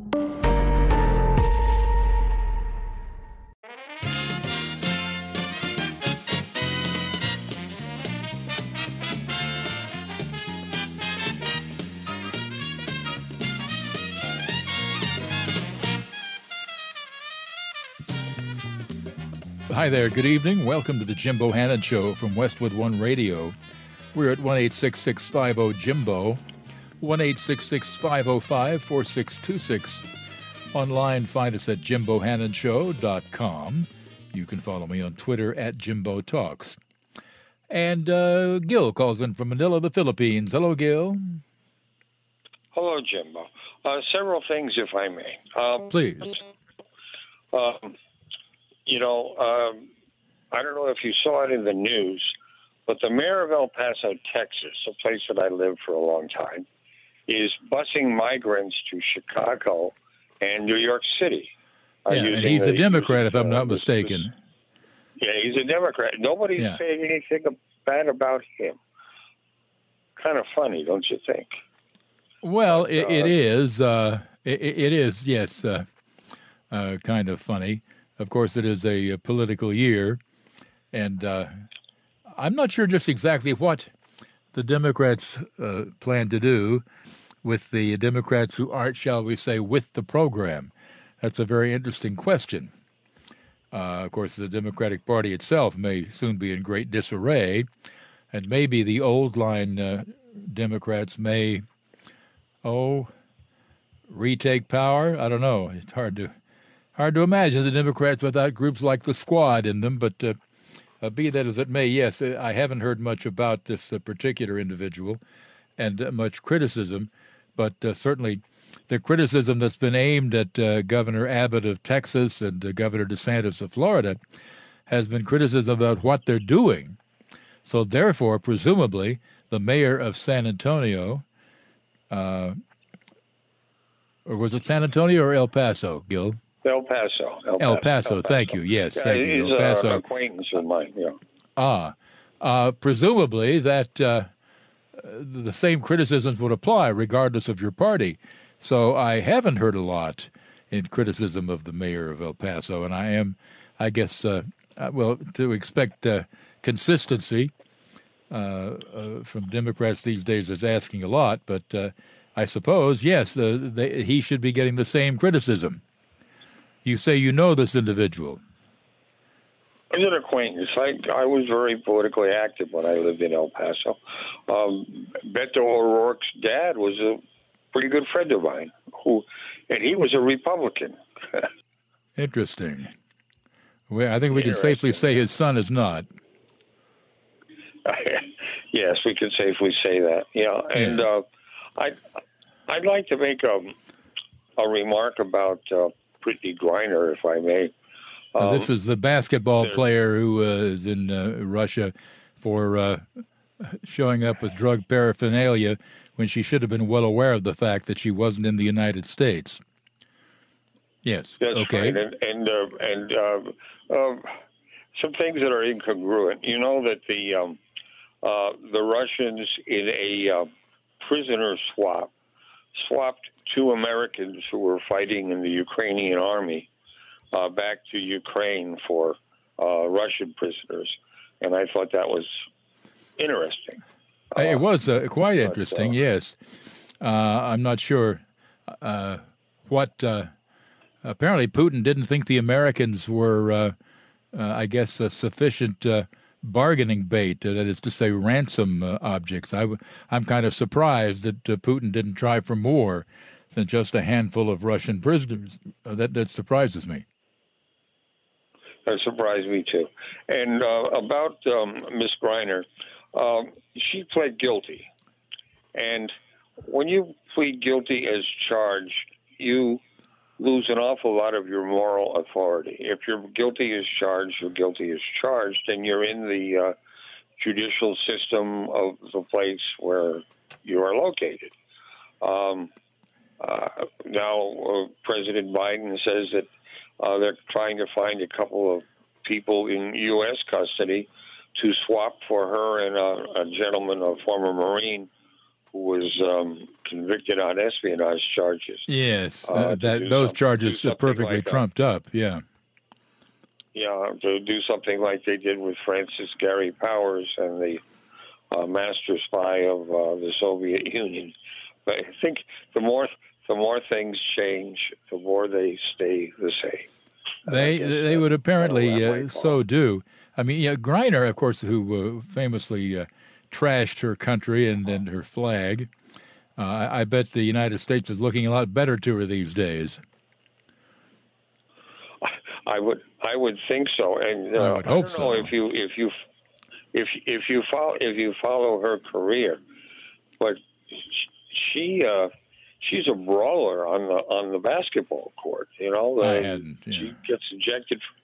Yeah, she gets ejected from games because uh, she likes to fight uh, physically, um, and uh, that's about the only part of the WNBA I really like is uh, watching. cat fight, cat fight. Okay. yeah, I mean, uh, uh, I, I have no great desire to get her back, and I, I wouldn't be interested in uh, in swapping a a high value, uh, dangerous uh, prisoner just to, to get back this uh, person who has no use for this country. I have no use for her, especially by her own stupidity. I mean, it is impossible for me to believe that the WNBA, when players go to other places, uh, other countries to play, that they don't brief players. Now, you should know that Russia does not have a judicial system like ours, and when they have something that's against the law, they actually mean it. They don't mean that you get out of jail a week from Thursday. It's hard for me to believe that that was not explained to her. So she should have made gone out of her way to make sure that the drug paraphernalia was not with her. But apparently, a Griner is not exactly what one would call a rocket scientist, Gil. No, uh, but but but uh, she uh, sure stands head and shoulders above most of the players on the on all the teams. She's a big girl, Yeah, that's what I hear. and I wouldn't want to. I wouldn't want to run into her in a dark alley. But yeah, I, I wouldn't want to run into her. Period. Yeah. All right. Uh, well, th- th- that's uh, interesting stuff. Yeah, uh, Griner, as far as I'm concerned, uh, they can keep her. Maybe she can show the same disrespect for for Russia that uh, she shows for this country. All right. Uh, thank you, sir. One eight six six five zero Jimbo. One eight six six five zero five four six two six. And here's Tom in Sharon, Pennsylvania. Good evening. Good evening, Jim, and uh, belated Happy Constitution Day to you. Oh, yes, indeed. last- Thank you very Saturday. much. Last Saturday was, in fact, Constitution Day. That is correct. Uh, uh, two things, if I could. First of all, uh, as far as doing business uh, with China or in China, you know, uh, keep in mind anybody doing business in this country has a lot of government interference in terms of uh, everything from uh, consumer making the consumer happy, consumer affairs, uh, to uh, environmental uh, concerns, to OSHA, to uh, uh, making a variety of products and having competition. In China, but it did nothing compared with what China does. Well, and evidently, uh, some businesses like I remember Larry uh, just recently, uh, a couple of weeks ago. Larry Fink, uh, he's the head of Black was it Blackwater BlackRock, the uh, financial institution, says that uh, uh, marketplaces, mar- markets for businesses tend to like totalitarian states because it's stable. Uh, well, maybe maybe you're- some places, the not consumers are going to China's. what- China's not not one of those places. Uh, the Chinese uh, hold up companies that uh, that try to uh, to deal with China. Uh, maybe maybe some uh, Well, totalitarian I mean, you know, states, but not China. Hold them up, but as long as as long as they, the the company going in knows that they're going to maybe get fifty percent out, then that's fifty percent more than they would might get in the United States, say, with the economy fluctuating up and down, and the Fed stepping in and changing things, and the government ch- changing environmental rules and. Uh, uh, greenhouse uh, emission rules and everything else, where China just says, you know, we're doing it this way and we're going to do it this way for the next 20 years. And that's a, you know, pretty stable marketplace. Well, there's consistency to, to being ripped off. Uh, well, yeah, I- at least you know you're getting something, though. Well, I just want to stay. I, I, I put, I, I- let me put it this way: I simply, uh, I, I doubt that, that many businesses would say that it was, it was really a, a, a comparable level of uh, of uh, of hassling. But go ahead, Tom. I, I, I'm- I'm curious how, how you think about this uh, uh, equivalent to uh, Newt Gingrich's uh, contract with America The, that they're coming the out. commitment to America. Yeah, well, I guess what I'm getting at is this. You know, Newt Gingrich was dealing with Bill Clinton at a time when they just came out of Ronald Reagan and Tip o, uh, O'Neill, and so there was still some uh, uh, good harmony there between both sides. They weren't we weren't close to a civil war. And I tend to wonder if they come up with a list of 10 items or 15 items, as they seem to have done, whatever the number is, somebody ran through down through the list, but they don't fulfill the majority of them in the next two years. Then at least in the House, they're probably going to be out, aren't they? Because uh, you know the, the public. I mean, I guess what I'm saying is, Bill Clinton. Bill Clinton knew enough to be flexible and go with the flow. I don't. He did. He did. is. Biden, of course, is not flexible, but I mean, uh, the Republicans have put forward what they're going to try to do. Now, in terms of uh, of passing significant laws that uh, differ from Biden administration policy, uh, let's assume that the Republicans get the House and the Senate. They can pass all the legislation they want, but uh, do they have the two thirds vote needed for a veto override? Uh, you could uh, be setting up a situation in which there would be a lot of Joe Biden vetoes.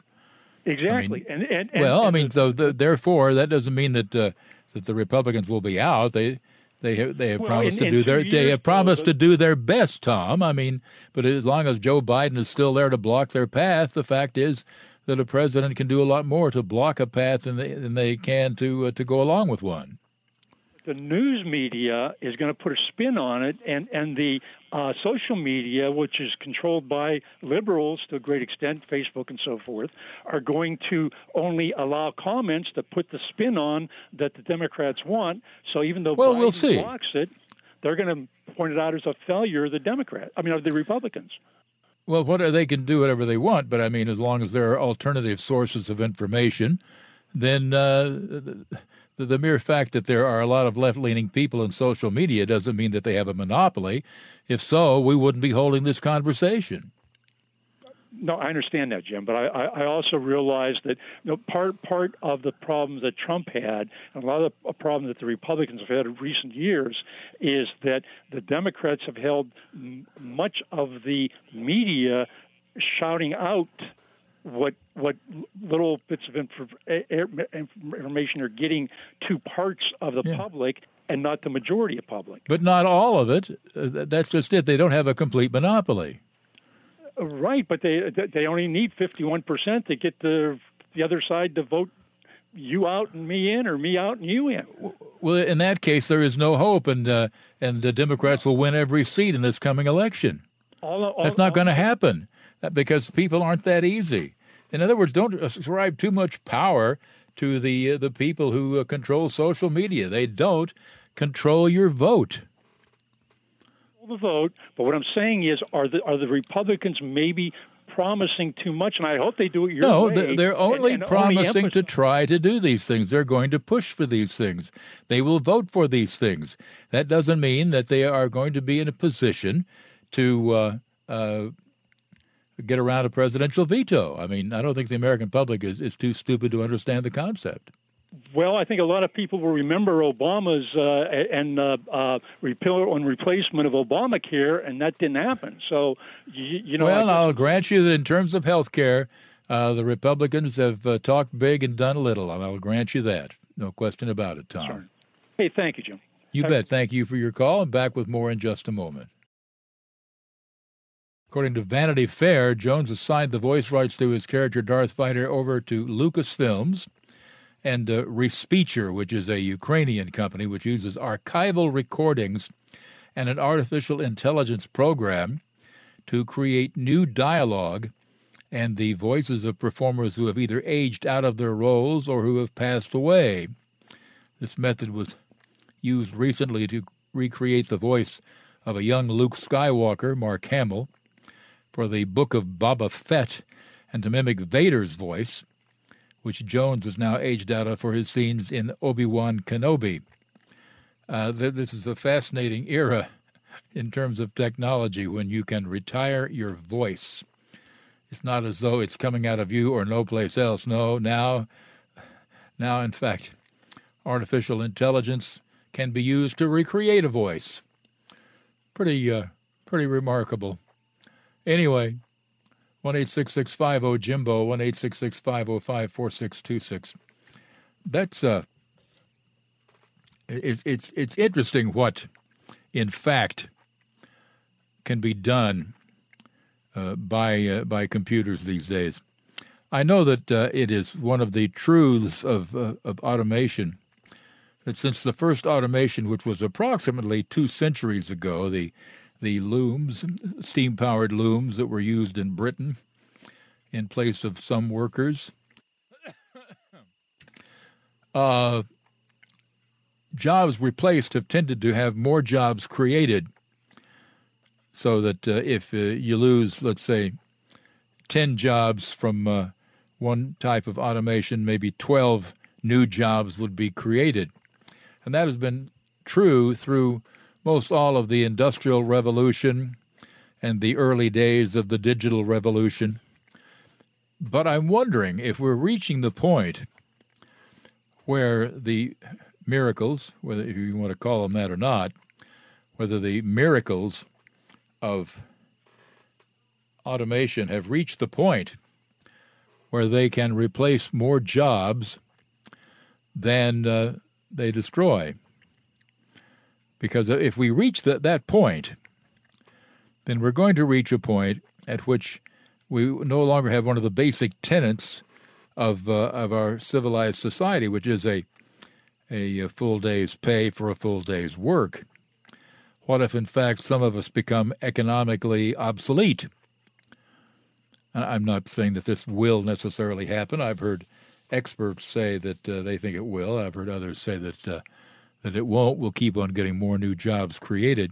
I'm not so sure. I tend to think that uh, we may be reaching the point where uh, more jobs will disappear.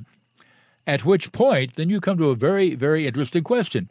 How do we compensate people? We can't just take the people who are economically obsolete, who have no skill that we need, and say, well, okay, you you starve to death, or or uh, or we'll shoot you. I mean, we have to find a whole new rationale for distributing the wealth of society. No longer how hard you work or how much you work, but uh, well, the mere fact that you exist. And if so, how much? I mean, we, we I wouldn't imagine that people with nothing to do and nothing to contribute would get wealthy. But there would be, of course, the question of how much should any individual have? It, would ask a whole new set of questions that we've never asked before. Always before, we have had economies based on the precept of essentially a, a good day's work for a good day's pay. And I'm simply noting, I think we may be approaching the point where that will no longer be the case. Then how do you distribute uh, money? If you're still economically viable, I guess you you get it the same way you used to. If you make something that's uh, particularly valuable, you get more. But what if you are economically obsolete? Then what? We'll be back with more in a moment it's amazing what can be done these days. We were noting the story a moment ago that uh, James Earl Jones is retiring his voice of uh, Darth Vader. But I mean, I assume he gets some kind of compensation for this. But uh, he might as well have because there is now a company out there that uses pre recordings plus artificial intelligence to recreate voices. And uh, yes, that does strike home to me, since you ask. It, it really does. And, and in the past, throughout all the industrialization that occurred during the 19th century into the 20th century and the, the digital uh, automation that has, has followed that, there has always been that general rule, the rule being that yes, some jobs disappear, but more jobs get created. And that has generally been true. I'm simply wondering if we haven't reached the point where that will no longer be true, where we may see, let's say, 10 jobs that are disappeared by some form of automation, and maybe four or five new jobs are created, which means that you would see a net loss of jobs. Then what? If, if this becomes a trend, then how do you compensate people? Granted, sometimes we get off into uh, levels of uh, foolish generosity and uh, well okay you're you're going to sit on your butt and uh, we'll pay you money but that's just an aberration of society which we can afford i guess by tolerating uh, uh, lazy people but basically society depends on productive people what if we reach the point where society no longer does where you are let's say hardworking even trained uh, educated in some particular discipline, but it's disappeared. Now there's some device that does it. And you're still willing to work. In fact, you're eager to work. In fact, many of us derive our identities, essentially, from our work. You know, who, who are you, Jim? Why, I'm a talk show host. That, that's, uh, that, that is important to me. Uh, I have no, no plans for retiring, but uh, the fact is that that identity matters. It's a form of self respect, if you will. And if uh, suddenly I could be totally recreated by artificial intelligence and some voice synthesizer, which I suspect is not that far from uh, possible today, uh, then what happens to the Jims of the world? Uh, I'm willing to work. I don't know how to do a lot of things, willing to be retrained. Maybe it's not worth it to retrain me. Maybe there's some uh, digital program that does a certain task better than I could ever be trained to do. Then what? I don't really think that uh, they should take people like me out and and shoot us or or let us starve to death because of course we wouldn't starve to death. We would uh, wind up uh, holding up grocery stores or something, and that's hardly the basis for a stable society. What happens if if big if we reach the point where more people are out of work than work? How do we compensate them? How do we keep them alive? On something subsistence? How subsistence? Will we be able to afford a car? Will we be able to afford uh, medication for granny? What have you?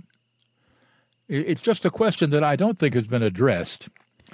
And uh, I'm curious your thoughts about how you feel about your job, or at least if you're retired, how you felt about your job when you had a job. If you're retired, of course, you chose to stop working voluntarily.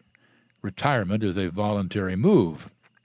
But let's say that suddenly your company simply said, Gee, uh, Fred, you've been a faithful employee here for 32 years and, and you've been uh, loyal to us and you've, uh, you've stayed in hard times and good. We have no place for you we have a computer down the hall that can uh, do everything you did. So here's a severance payment. Goodbye. And as you are escorted out of the door, you say, But wait, I'm only 47. What do I do for the rest of my life? Oh, that's your problem, Fred. Just a thought. 1 50 Jimbo. 1 505 4626. Kind of a scary concept, I think, really and it challenges the very core underpinnings of our whole society. We are based as a society on people doing work. What if that is no longer the case? Then what do we do with those people? And again, we're far too humane to just shoot them, and we're not stupid enough to let them just make a living robbing other people. Now, what do you do with those people? Paul in Lansing, Michigan. Good evening. Hi, Jimbo. Hi. Uh, you know, that was so ironic to just hear you say, like, what if I, Jim Bohannon, were like an AI that sounded like me and acted like me? Because in an hour or so ago, I was listening to the show and I thought, you know, there was that time during midsummer that Jimbo was gone for I don't know six or eight weeks. I was gone for a while. That's certainly true. And nobody knew where he was or what was going on, and right. then suddenly he's back. And it sounds just like Jim, but I know for sure that it's really Jimbo. I, I'll stay with you're really the real Jim Bohannon. Well, thank the you. Reason I say that is, the reason I say that is because as I thought that through an hour or so ago, yeah, listening to listening to the show, listening to all the callers, listening to everything, and what struck me was, you know, for all the times I've called and talked with you and listened and to all the shows, you're like like the greatest father figure in America, in the United? States. You're, you're the most level. You're the most level-headed. You know how to respond so as to not escalate whoever's calling and saying this or that against you or the topic. You know how to just keep the thing going. You don't pause like lengthy and like, oh, I'm stuck. I've been stumped. I don't know what to say. You always just keep the thing going. You, you use reason. You use rationale. Um, this is this is the. You're actually probably the at the pinnacle of what it actually means. The slogan "Make America Great Again." You really are. And I think a lot of the listeners are right now saying, yep, that's why I like listening to the Jim Bohannon show.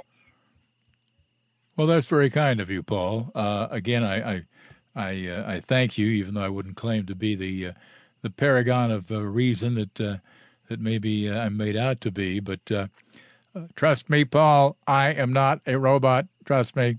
Anyway, it, it is an interesting thought. Well, uh, we'll continue with more along this particular line when we uh, continue in uh, just a moment.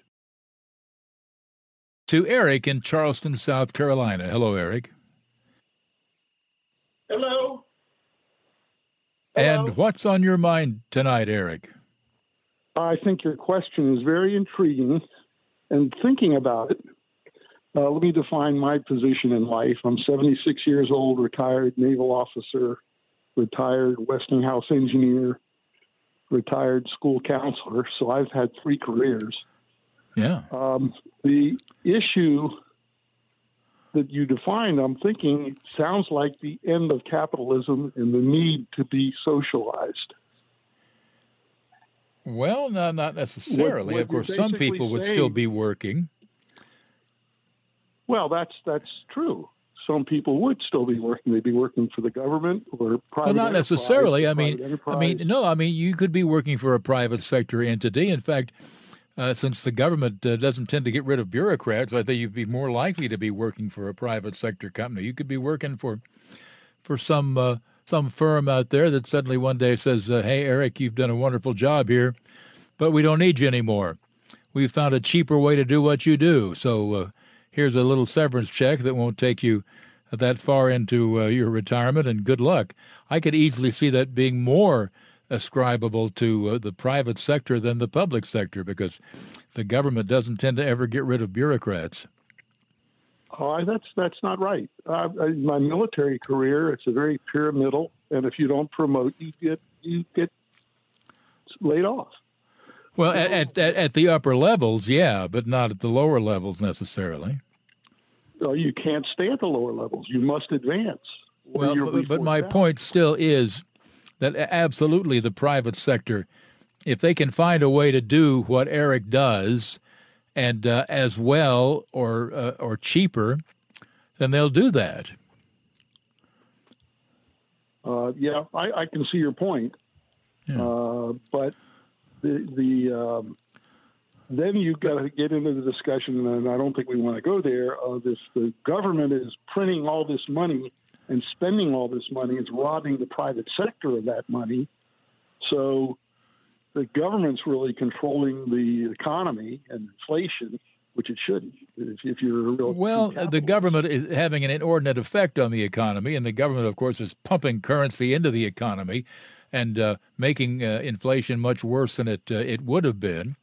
The government, uh, we're not quite at the point where the government runs the economy, but it has an inordinate effect, I think, on the uh, on the economy, and uh, that needs to stop. And that's one thing that hopefully will begin to bring about come November. Anyway, congratulations to your three careers, Eric. My goodness. That's very impressive, and thank you for your service to your country. To uh, Jack in uh, Dallas. Hello, Jack. You know, I'm not sure what it is that we're hearing, but it, it doesn't sound to me like Jack in Dallas for some reason. Is there a human being on the other end of this call, or has, has the caller, Jack, been replaced by artificial intelligence?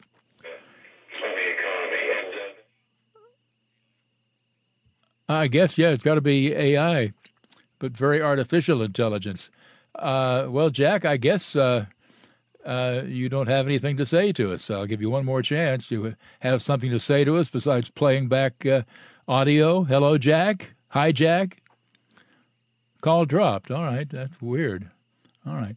Here's something that was uh, brought to our attention by a caller who, for some reason, didn't want to uh, go on the air. They may be able to recreate your voice, but what about your thought process, your personality, the individual personality, and your experiences in life? How does the computer recreate that? Uh, I think you may be selling uh, artificial intelligence short. Yeah, the voice is easy enough, just a certain set of tones and uh, inflections and pauses. You can recreate a voice fairly easily. But uh, my thought process, I dare say it wouldn't be difficult to listen to this program, uh, say, for a few weeks and uh, come up with something that approximates my thought process and my personality, uh, my experiences in life. They don't have to be legitimate. No, the uh, artificial intelligence could uh, simply uh, make up experiences in life. And my personality, well, that's a, a combination of of things I say and how I say them. Uh, again, I think you're underestimating the power of artificial intelligence. Quite frankly, uh, it might not be easy. It might not be an exact copy of me, but it would be, I suspect, for many people, uh, close enough. And that's the key. We are at that point of uh, automation, if you will. In the case of uh, of a talk show host I think that we could have probably done this years ago. And I hope that they, they don't decide to do that. All right, more to come. We'll be back in just a moment. Okay, we uh, have uh, managed to establish contact with uh, Jack in uh, Dallas. Hello, Jack.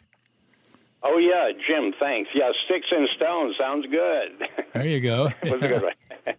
Thank you. Um, yeah, well, this the the thing with your, you know, the problem with this IT stuff. You want to answer for that. Joe Biden's got it for you. It's in his spending package. uh, putting billions of billions of dollars into this whole biomass or bio biotech, all that kind of stuff. That's the answer is in there, and those people think that they do have the formula for life.